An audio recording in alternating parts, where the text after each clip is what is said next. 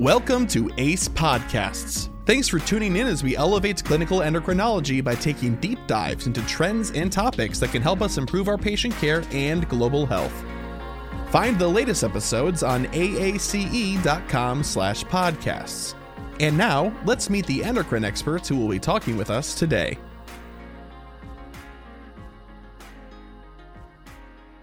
Welcome, everybody, to our first podcast. We're going to introduce ourselves. My name is David Lieb. I'm an endocrinologist at Eastern Virginia Medical School in Norfolk. I'm also our program director for our endocrinology fellowship, and I am the chair for the Education Oversight Committee for ACE. I'm joined by my partner, Vin. Vin? Hey, Dave. Thanks for having me as your co host. yeah, right. I'm Vin Tangpricha, uh, endocrinologist here at Emory, and also the program director of the fellowship program. I was the former education chair, but now I'm the editor in chief of endocrine practice. So this is going to be fun, huh? Uh, I am very excited. We've been talking about doing a podcast for a while. It was something that came up during your tenure as chair for the education committee. And I think that we both listen to a variety of different podcasts, endocrine podcasts, but also entertainment podcasts. And I listen to Conan O'Brien regularly and those sorts of things. And I always get so much out of them. I always enjoy listening to the interviews that folks do. Yeah, I think podcasts are great, especially in today's world where you can get access to podcasts in your car and your phone, and you can listen at all times a day. And I think that hopefully what we'll do is make this a uh, little light and have our listeners learn some endocrinology, talk about different topics that are happening in ACE. So I think it's going to be well received, we hope. Oh, we hope so. So, all you listeners out there, we want to hear feedback and certainly ideas for for episodes in the future. So, Vin, what did y'all do for Thanksgiving? We ate outside. uh, we had visited my wife's family, but we were outside all day. It was very. I got a lot of vitamin D. I'll tell you that. vitamin D levels very good my mother-in-law lives uh, a few hours south of us in North Carolina, and she came up and spent some time with us. And she's actually in the process of moving. So after Thanksgiving, my wife and my three boys went down to North Carolina to help her out. And I was here by myself. I managed to do okay. Usually I decompensate pretty quickly when Emily's out of town. Uber Eats? Yeah, there's a lot of eating out, which is not quite as easy to do right now because of COVID. Fortunately, I was on call, so the fellows made sure that I was doing okay, that I was kind of surviving through those few days without them. What's your go-to Uber Eats? Oh gosh, I don't know. There's a Panera in the neighborhood, maybe the Panera.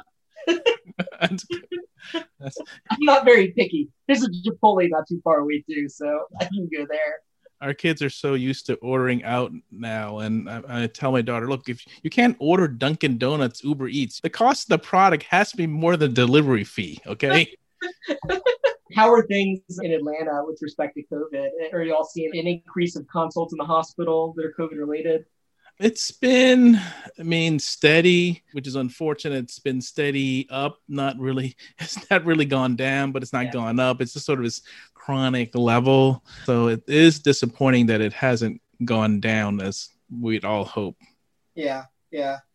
I feel like Virginia's been pretty fortunate overall, but recently, I think, like everywhere else, we're seeing an increase in numbers. I'm not so much sure in our hospital. It seems like it, I feel like we're doing more more COVID consults, getting a little bit of that feel that I had back in February, March, and April when things were really just starting up. How's ACE Education treating you? ACE Education is great. So we're doing all kinds of exciting things, and I think maybe one of the silver linings of COVID is that so much of our education is now virtual.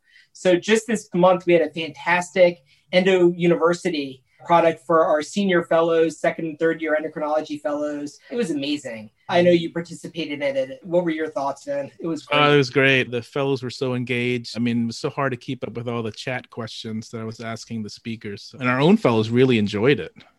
Yeah, yeah, so did our fellows. I uh, took up a challenge for a dance off that hopefully everybody has had an opportunity to see either on Twitter or directly on TikTok, Endo Dave. so if you're interested, it's on the internet now. You're never going to be able to erase that. My friends from college were really excited. I guess they found it on Twitter from following me. And one of my friends sent an email to the rest of us and said, Is nobody going to comment on this? Like, somebody's got to we have to start giving Dave a hard time. Wait till your uh, department chair sees that. You know, I don't know if he's seen it or if he has. we'll have to email him. I'm sure he would appreciate it. It's yet another one of my many talents. I think I that, know. I, that I bring to our department. I think you won the trophy. we're getting excited about Endocrine University that's coming up in February. So we're having our, our next EU for first years and there may be some more dancing associated with that one. So be on the lookout. I hope so. I want to see some new moves from you. It's been interesting putting it together. Our team, Geeta Gopalakrishnan and Matthew Levine, are co-chairs of our Fellows Education Committee, and they've worked really hard to develop material that's virtual, but it's about a lot of hands-on type things. A lot of EU1 for the first year fellows is, is procedural based. So it's going to be really exciting to see how they approach that. We're also working on things for the annual meeting coming up in May and developing lots of great plenary sessions and meet the professors, meet the experts. All those sorts of sessions are, are getting finalized now. I think people are going to be really excited certainly I know COVID is going to be part of it. Some of the new technology and diabetes care will be part of it. Lots of great sessions in thyroid and adrenal pituitary. Everything is covered. The new ACE uh, lipid guidelines came out. I'm sure that we've all read those. They're, uh, they were mentioned in our cardiometabolic meeting that happened this past year mm-hmm. also. So I'm excited to hear more about those at the annual meeting also. What about the journals? How are things going with journals? So we're really excited to have a new publisher starting January 1. Elsevier, one of the world's largest medical publishers, will be the publisher of Endocrine Practice and ACE clinical case reports. So really happy to see them coming on board. They're really going to elevate our journal to the next level. We're going to see more digital marketing, social media that accompany our articles with video casts and some podcasts, and we're going to get much more global exposure. In terms of special issues coming up, we will have a special issue on thyroid in March. And in May, around the time the annual meeting, we're going to have a special issue focused on diabetes and there are going to be two ACE guidelines coming out at the time of the annual meeting. So to generate some excitement at the annual meeting and for the journal, we're going to have a issue devoted to diabetes and diabetes technology. So really looking forward to that. And also we're going to have a new thyroid guideline coming out in March. That's the special thyroid issue. But the journal's doing great. And as you mentioned, I think the COVID world has not hampered publishing. I think a lot of people are still very interested in publishing. I think a lot of people had time to work on their papers and submitted them this summer. So we're happy to see those come to our journal. Awesome. I'm very excited about the motion forward, the way things are going. And I also wanted to mention that the annual meeting abstract submission period opened right before Thanksgiving and it closes February 2nd. So, for all of you out there that have great case reports, case series, original research, be sure to go to pro.ace.com, pro.ace.com, and uh, you can find the information for abstract submission there. We also have our new ACE learning website, learn.ace.com. We make it easy. So if you go to learn.ace.com, you'll find out about a lot of the different opportunities for online virtual education that are available for all endocrinologists and providers. So then I am very excited about our first guest. Again, when we first started talking about doing a podcast, one of the first topics that I think we were really interested in was transgender endocrine care. And you know that I've been very, very slowly developing something here at EVMS to help our transgender community. And I felt pretty good about doing it since one of my good friends was the president of WPATH and very involved in guideline writing. So I have not shied away from reaching out to you and asking you questions. So I'm excited. We have our first interview, our first guest today. I think it's a very timely topic. A, a, lot of endocrinologists are getting more comfortable with taking care of transgender patients, and there are a lot of great resources out there. What was really interesting was one of the first WPATH meetings was held in Eastern Virginia Medical School. Is that right, David? You brought that to my attention. EVMS is known for the Jones Institute, which is where the first in vitro baby was born in the United States. Howard and Georgeanna Jones had I don't know if they retired from their positions at Johns Hopkins and sort of post retirement came to Norfolk and started this amazing, amazing reproductive endocrine institute. And one of the early clinics that they had here was basically a hormone affirming therapy clinic. I'm sure it was a little different than what we have now because it was a number of years ago but it's pretty awesome history. There's a lot of history here. Howard Jones was well over 100 when he passed away. Wow. And I, I remember one of the first talks that I was invited to give when I was junior faculty here was a talk to the Jones Institute and the Jones uh, Reproductive Fellows. And Howard was in the audience, and I was terrified. he was an amazing guy. So let's bring on our first guest speaker. Dave, will you do the honors? I would be happy to, Vin. I am very excited about our guest for today. This is a topic that is near and dear to me, taking care of patients at EVMS uh, in Norfolk. And I know uh, for sure for you at Emory. Maybe go ahead and introduce our special guest. Yeah, Dave, this is really exciting. And I'm really happy to introduce Dr. Jessica Abramowitz. I met Jessica probably like four years ago. She went to a training course in Florida and she wanted to start up a practice taking care of transgender children adults. And then subsequently, I met her again at in Dallas at UT Southwestern and checked up on how she was doing in terms of her transgender clinic. As I said, we have our special guest. Her name is Dr. Jessica Abramowitz. She's a adult endocrinologist, and she's an assistant professor at UT Southwestern. She heads up the transgender clinic for the division of endocrinology there. And we're so happy that she's here to share in our first podcast. Welcome, Jessica. Hey, Vin and Dave. Thank you so much for having me on your podcast. We're so happy to have you. Could you tell us a little bit more uh, about how things are going in UT Southwestern and how the clinic is going?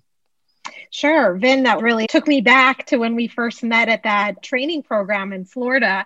At that time, I had just started to see a couple of patients. And since that time, my clinic has really grown. And it's been wonderful seeing the growth both from internal referrals and external referrals. And now, really have a very busy practice seeing transgender patients. Jessica, I wondered, I didn't have a huge exposure to transgender care in my fellowship from 2006 to 2009. I think that that's probably changed significantly now for current endocrine fellows. What sorts of advice do you have for endocrinologists that are interested in starting to prescribe hormone therapy for patients, but maybe don't feel that comfortable yet? So, I think one key thing that I realized as I started my practice was that probably about 90% of what I do is just being nice and listening. And I think if you start with those things, you're well on the way to a successful practice. And I tell my trainees and I tell other people who I speak to about my practice that it's very fulfilling in that way because I think so many of us went into medicine for those reasons. And there's very few things where just being nice and listening will take you so far. In regards to the hormonal therapy, you know, I like to think of it as the same hormones were we are prescribing to our cisgender patients with various conditions as well. In regards to specifics like levels, we know endocrinologists, we love to track our lab levels. And regarding following the physical transition and how our patients are feeling, there are really excellent guidelines out there. Specifically, I use the Endocrine Society guidelines as well as the World Professional Association for Transgender Health guidelines as well. There are also some very good practice guidelines through UCSF. And I think using all of these, a, a clinical endocrinologist can get a very good feel feel for how to practice in regards to the nitty gritty of how to prescribe the hormones and how to adjust levels. But I can't underemphasize the importance of really listening to our patients. In regards to training, though, I think one great thing is so many of us now have built this aspect into our training programs. I'm the associate program director for our fellowship at UT Southwestern, and we make sure that all of our fellows have exposure now seeing transgender patients and that they're comfortable. And I think that in this day and age, any practicing endocrinologist who's coming out of a fellowship program needs to have familiarity and a comfort level with caring for this patient population. Sure. Vin, I know you've been involved in developing guidelines and working with the, the transgender community for a long time. What sorts of things do your fellows do at, uh, at Emory? One thing we really offer that's really unique, and I hope more programs would do this, is a, an OSCE. And the past couple years, we've had a simulated patient. One was a trans woman one year, one was a trans man another year. And it's really incredible what fellows will then realize what they do and don't know. And so many fellows will say, Oh, yeah, I know how to talk to patients. It's very easy. But then when you present them with a simulated patient, they go, Oh, I felt a little uncomfortable asking them about their pronouns or what names they preferred to be called, or I struggled with using the right terminology. So if a program can do an OSCE, I think that is a great way to do training. We did publish a paper on how to use OSCEs, and our script is there if people want to use that. But other ways are just uh, providing articles. Jessica mentioned the guidelines. The guidelines are X. There's also lectures at Endocrine University and usually there's at least a lecture or two at the annual meeting so fellows should definitely check those out I will add it's important also to include our medical students and our internal medicine residents in these clinics as well, because for our medical students, regardless of what fields they're going to go into, they're going to encounter transgender patients. And it's very important that they have a comfort level as well. And for our internal medicine residents, they might not all specialize in endocrinology, mm-hmm. unfortunately, but they will need to have this training and be comfortable too. That's true. I think the earlier the training, the better. And Jessica had a question. One thing I struggle with is the youth to adult transition. In fact, last week I had a couple people who started hormonal transition in their teen years but in their 20s, I felt like they still didn't really grasp adult care. Could you comment on how you handled this? I know you have a large youth program in Texas, and many of them are now coming to see you. What do you do at the first visit for some of these folks, and what are some advice you have for the rest of us? So, my practice really started due to the growth of our large youth clinic. The Genesis Clinic at Children's Medical Center in Dallas is run by my colleague Ximena Lopez in pediatric endocrinology. And due to that great growth, one big focus of my clinic when we started was these transitions of care from pediatric to adult endocrinology. And I think with that emerging adult age group, with any endocrine hormonal condition, there really is a very great need to make that transition well. And that first visit, as you pointed out, is really key. So, one thing that is very important to me is close collaboration with the pediatric endocrinology community and being able to make sure that at that first visit, I'm able to review the record so I have an idea of what hormones in what forms they have used, when they started, whether they underwent pubertal suppression. So we really have a good idea starting. And as the provider, knowing the history and not relying upon the patient to provide it all, especially for that age group, I think is really key. Vin you and I put together a great transition of care document through the transitions of care through the endocrine society and i think that there we have compiled the key documents that are needed in terms of history taking in terms of patient readiness in terms of prescriptions and i think if providers utilize these documents they can really be best prepared for that initial visit. And again, not to overemphasize the being kind and being patient with the patients who come to see you, because remember, the pediatric home and the pediatric clinics are quite different than our adult clinics, both in terms of who is talking to the patient. All of a sudden, if patients are coming with parents, we're interviewing them directly, we're asking them directly for the history. So it's a very different environment and it's a sudden jump to independence in their care regimen. So I think having patience with that and being knowledgeable as a provider can really be a great help. I found those uh, resources really helpful, and I I'm embarrassed to say that I have to use them more myself. and I've showed them to some patients, and we all have to work at it. Do you have young adults that come with their parents, just like we have patients with type one diabetes that transition from the pediatric clinic to the adult clinic? I would imagine you see some of the same thing.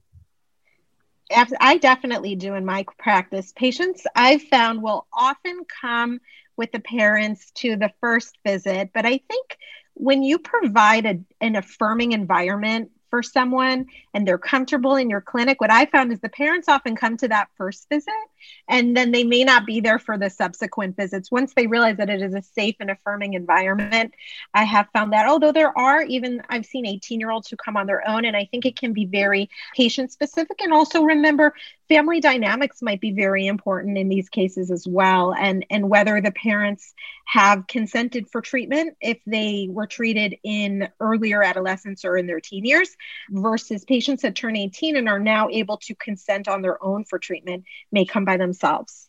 You all mentioned some great documents. Where can we find those uh, the transitions of care that's published online Yes, that that resource is on the Endocrine Society website. There is a link to patient t- tools and resources and specifically transitions of care.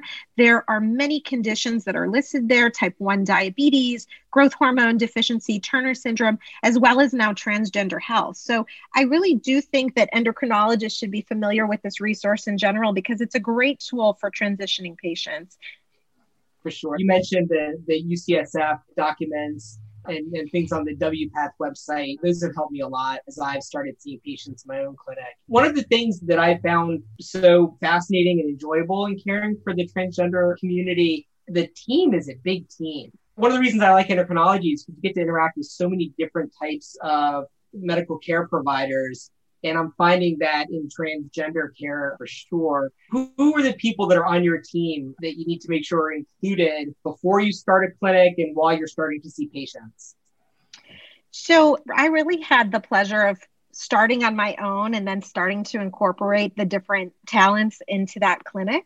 I think mental health providers obviously can be a key part of the team. And that's what most people think of initially. But one thing that I think is often neglected is finding a good partner in primary care, whether it's general internal medicine or family medicine, just because we know that this is a population that has been reluctant often to seek care due to bad situations with other providers or finding discrimination.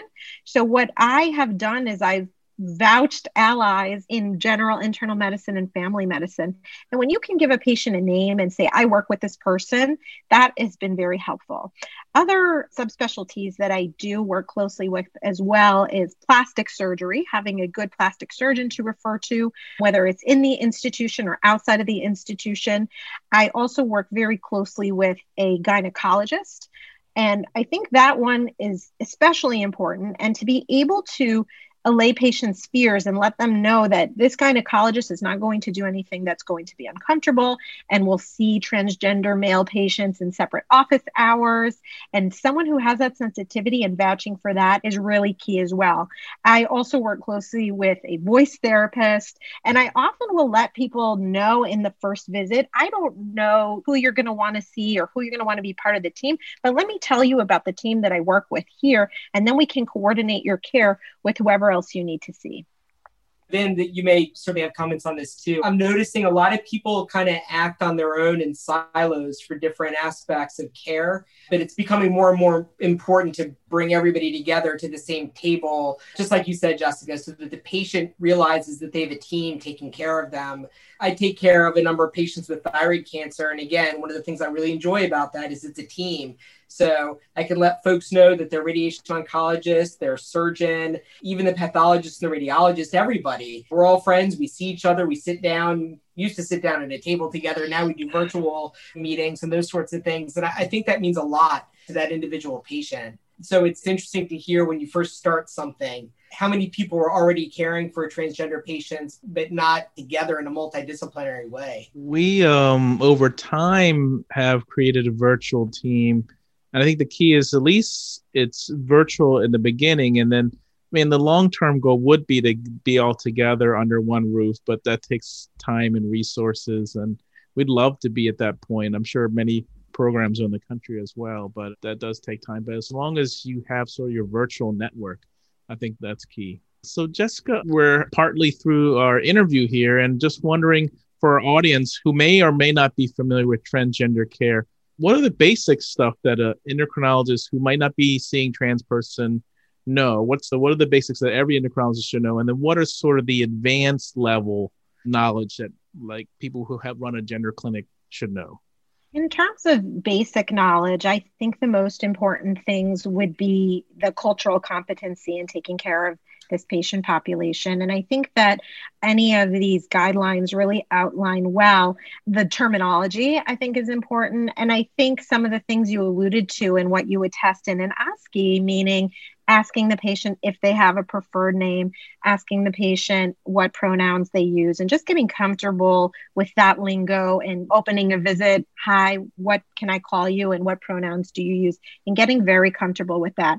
I think also knowledge about our medical records in general can be very deceiving in terms of patients listed gender, patients listed name, and going into a visit knowing that you may have to back up and re ask about something. So I would say basic cultural competency and going in with an open mind of how you can help a patient, I think would be very important. I think next level is understanding the different hormone regimens, probably basic knowledge of pros and cons to each and when you may use a specific regimen with a specific patient, and probably basic knowledge that most endocrinologists would know just about monitoring in terms of feminization, masculinization, and hormone levels. And again, all this is really outlined well in these very user friendly guidelines. Higher level knowledge, probably for those with a dedicated gender clinic, would be more specifics about when a regimen is not working, when patients are not satisfied,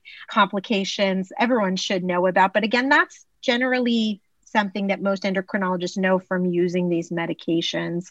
And then obviously the interdisciplinary team and who to call in and who to refer to at specific points, I think is really important. And I think just going in with the knowledge that that no patient is the same, no transition is the same, and treating patients uniquely and helping them attain their goals is key quick follow up to that. What should endocrinologists know about gender non binary or they now call gender diverse people?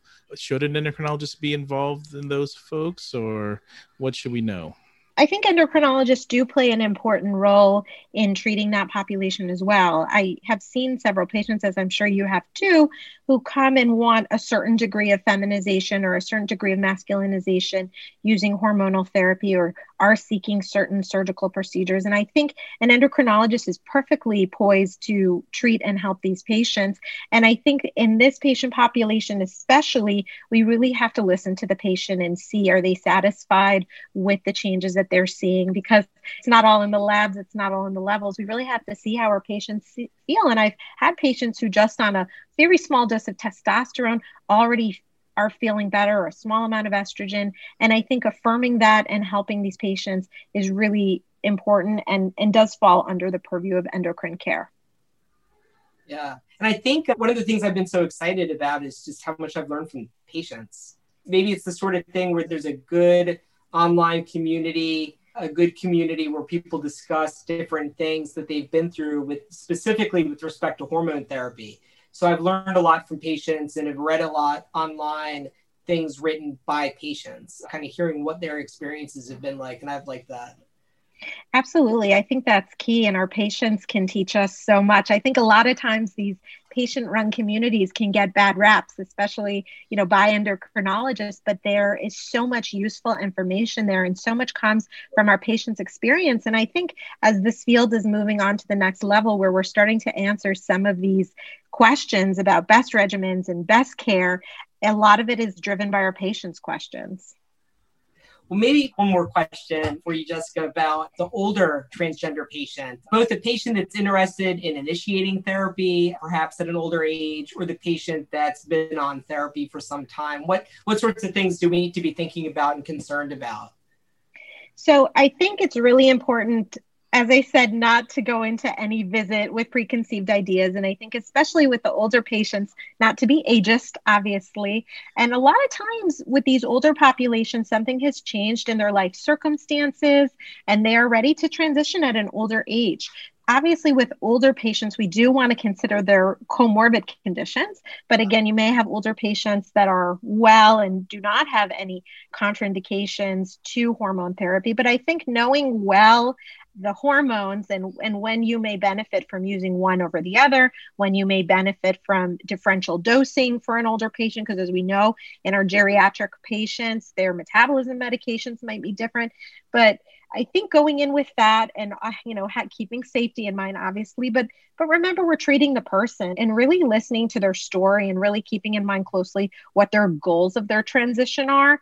I think can be really important to helping and providing an affirmative environment for these patients as well. Well, Jessica, we're almost out of time and really want to thank you for spending time today talking about your clinic and your experience. And I wanted you to have the opportunity to give a final uh, few remarks to our audience. Thank you. I've really enjoyed speaking to both of you about this topic. I hope that I've conveyed my enthusiasm and passion in caring for this patient population because I really think it's very fulfilling to help people in a way that, like I said, the medical part of it is not super complex and really just being kind is such a big part of it. So I think for an endocrinologist or someone who's looking to start a practice like this, I would say go for it. And we've got such great resources to help through various organizations and training programs. And I think also for those of us who are teaching and have trainees at various levels too, it's really empowering to be able to provide this training to future physicians and future endocrinologists as well. well thank you again. Thank you. Thank you so much. Yeah. Thank you. Thanks for listening to another great ACE podcast. Join us for another episode at aace.com slash podcasts and help us in our mission to elevate clinical endocrinology. Together, we are ACE.